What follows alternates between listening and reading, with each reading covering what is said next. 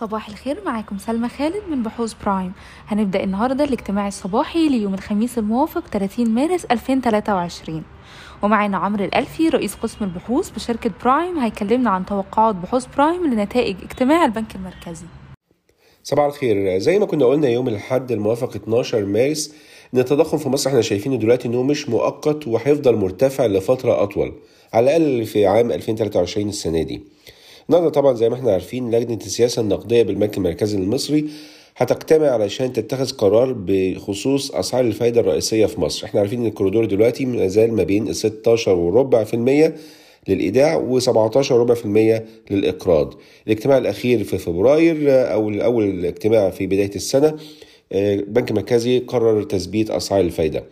النهارده هو الاجتماع الثاني لعام 2023 من إجمالي 8 اجتماعات مقررة في السنة.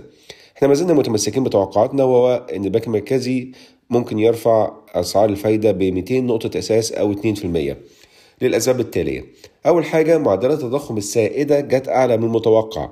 شفنا ارتفاع معدلات التضخم في فبراير ووصلت ل 31.9% للتضخم العام و40.3% للتضخم الأساسي. النقطة الثانية أن التضخم المتوقع في رأينا هيفضل مرتفع لفترة أطول. معدلات التضخم المتوقعة إحنا شايفينها إن هي هتفضل عند مستويات مرتفعة ودي هي معدلات التضخم اللي البنك المركزي بيبص عليها لما ياخد قراره حسب البيانات اللي كان أصدرها في السابق إحنا بنتوقع إن معدل التضخم العام هيكون عند متوسط 31.4% في 2023 وإن الذروة هتكون في مارس عند فوق ال 35% للتضخم العام وحوالين ال 42% للتضخم الأساسي. النقطة الثالثة وهو أن الاجتماع القادم للجنة السياسة النقدية هيكون بعد 49 يوم من النهاردة وبالتحديد يوم 18 مايو. وقتها هيكون البنك المركزي عنده قرايتين لم يتخذ قرار بشأنهم. أول حاجة هو قراية شهر مارس وتاني حاجة قراية شهر إبريل. ويمكن يكون الوقت متأخر عشان ياخد قرار يوم 18 مايو بناء على القرايتين دولت خصوصا إن هو في توقعات باستمرار ارتفاع معدلات التضخم في الشهرين دول. والنقطة الرابعة والأخيرة وإحنا شايفين إن من المفترض إن تأثير آخر زيادات الأسعار الفايدة شفناها في آخر عام 2022 إن يبتدي تظهر في الاقتصاد في الوقت الحالي. إحنا بنقول إن مر أكتر من ثلاث شهور من الرفع الأخير للجنة السياسة النقدية اللي كانت 300 نقطة أساس في أواخر ديسمبر وإحنا شايفين إن ده ابتدى يظهر تأثيره بالفعل في الاقتصاد المصري وبالرغم من كده في ارتفاع لمعدلات التضخم وما يستدعي إن البنك المركزي يتخذ قرار برفع أسعار الفايدة مرة أخرى. شكرا جزيلا.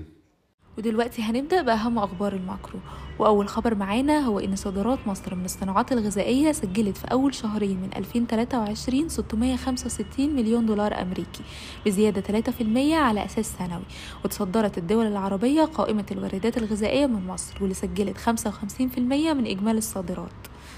أما بالنسبة لتاني خبر فوافق مجلس الوزراء في اجتماعه امبارح على موازنة العام المالي المقبل لعام 2024 واللي مستهدف فيها معدل نمو 4.1% ومن المتوقع أن يصل الفائض الفائض الأولي إلى 2.5% من الناتج المحلي الإجمالي وده أعلى فائض أولي يتم استهدافه في إطار جهود خفض المديونية الحكومية كنسبة للناتج المحلي مشيرا إلى أن الموازنة الجديدة قدرت معدل التضخم بمقدار 16%.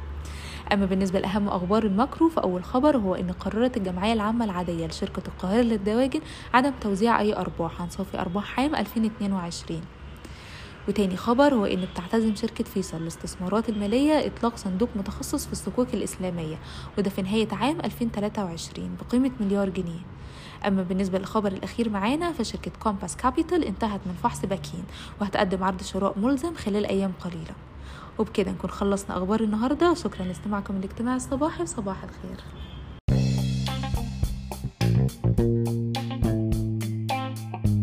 يرجى العلم أن هذا العرض هو لأغراض معرفية فقط ولا يمكن اعتباره عرض أو توصية شراء أو بيع أو إدارة استثمارات أو خدمات استشارية. ينصح باستشارة مستشارك المالي قبل اتخاذ أي قرار استثماري علما بأن الأداء التاريخي ليس مؤشرا يعتمد عليه لتحديد الأداء في المستقبل.